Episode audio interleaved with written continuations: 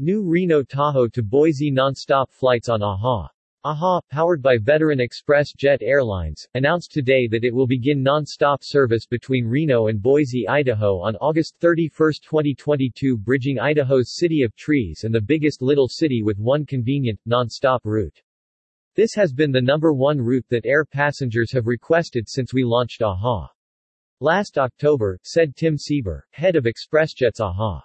Business Unit. We are thrilled to add Boise to our growing list of markets served with convenient, non-stop flights to all the excitement and fun that the Reno-Tahoe region has to offer.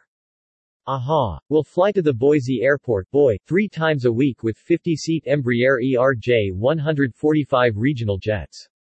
The addition of Boise comes after the recently announced Idaho Falls route, which begins August 15, and will bring the number of cities served by non-stop flights from AHA's home base at Reno-Tahoe International Airport to 11. We are so pleased to welcome AHA to Boise, said Rebecca Hupp, director of the Boise Airport. Non-stop service to Reno is a route our community really wanted, and we're thrilled that AHA is entering the market to answer that call. Travelers can replace a six-hour drive or painful layover with a quick 80-minute non-stop flight, leaving more time for adventures and relaxation. Connecting Boise and the Greater Treasure Valley to the Reno-Tahoe area will have such a positive impact for our region, said Boise Mayor Lauren McLean.